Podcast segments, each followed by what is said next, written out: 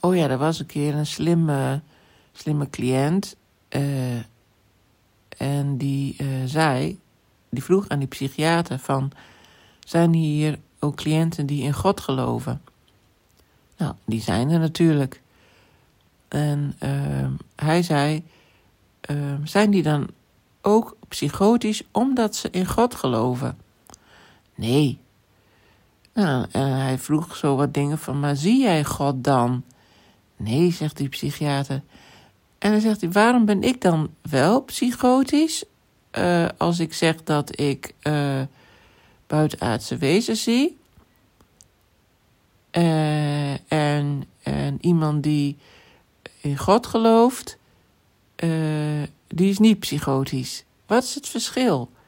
Nou, dat vond ik briljant gevonden. En zo'n psychiater heeft daar natuurlijk geen antwoord op. En dus, eh, ja, zo, daar, is het dus op gebaseerd. Gewoon op, op luchtfietserij. En dan krijg je wel een, een, stempel. Eh, ja, en, en pillen erin.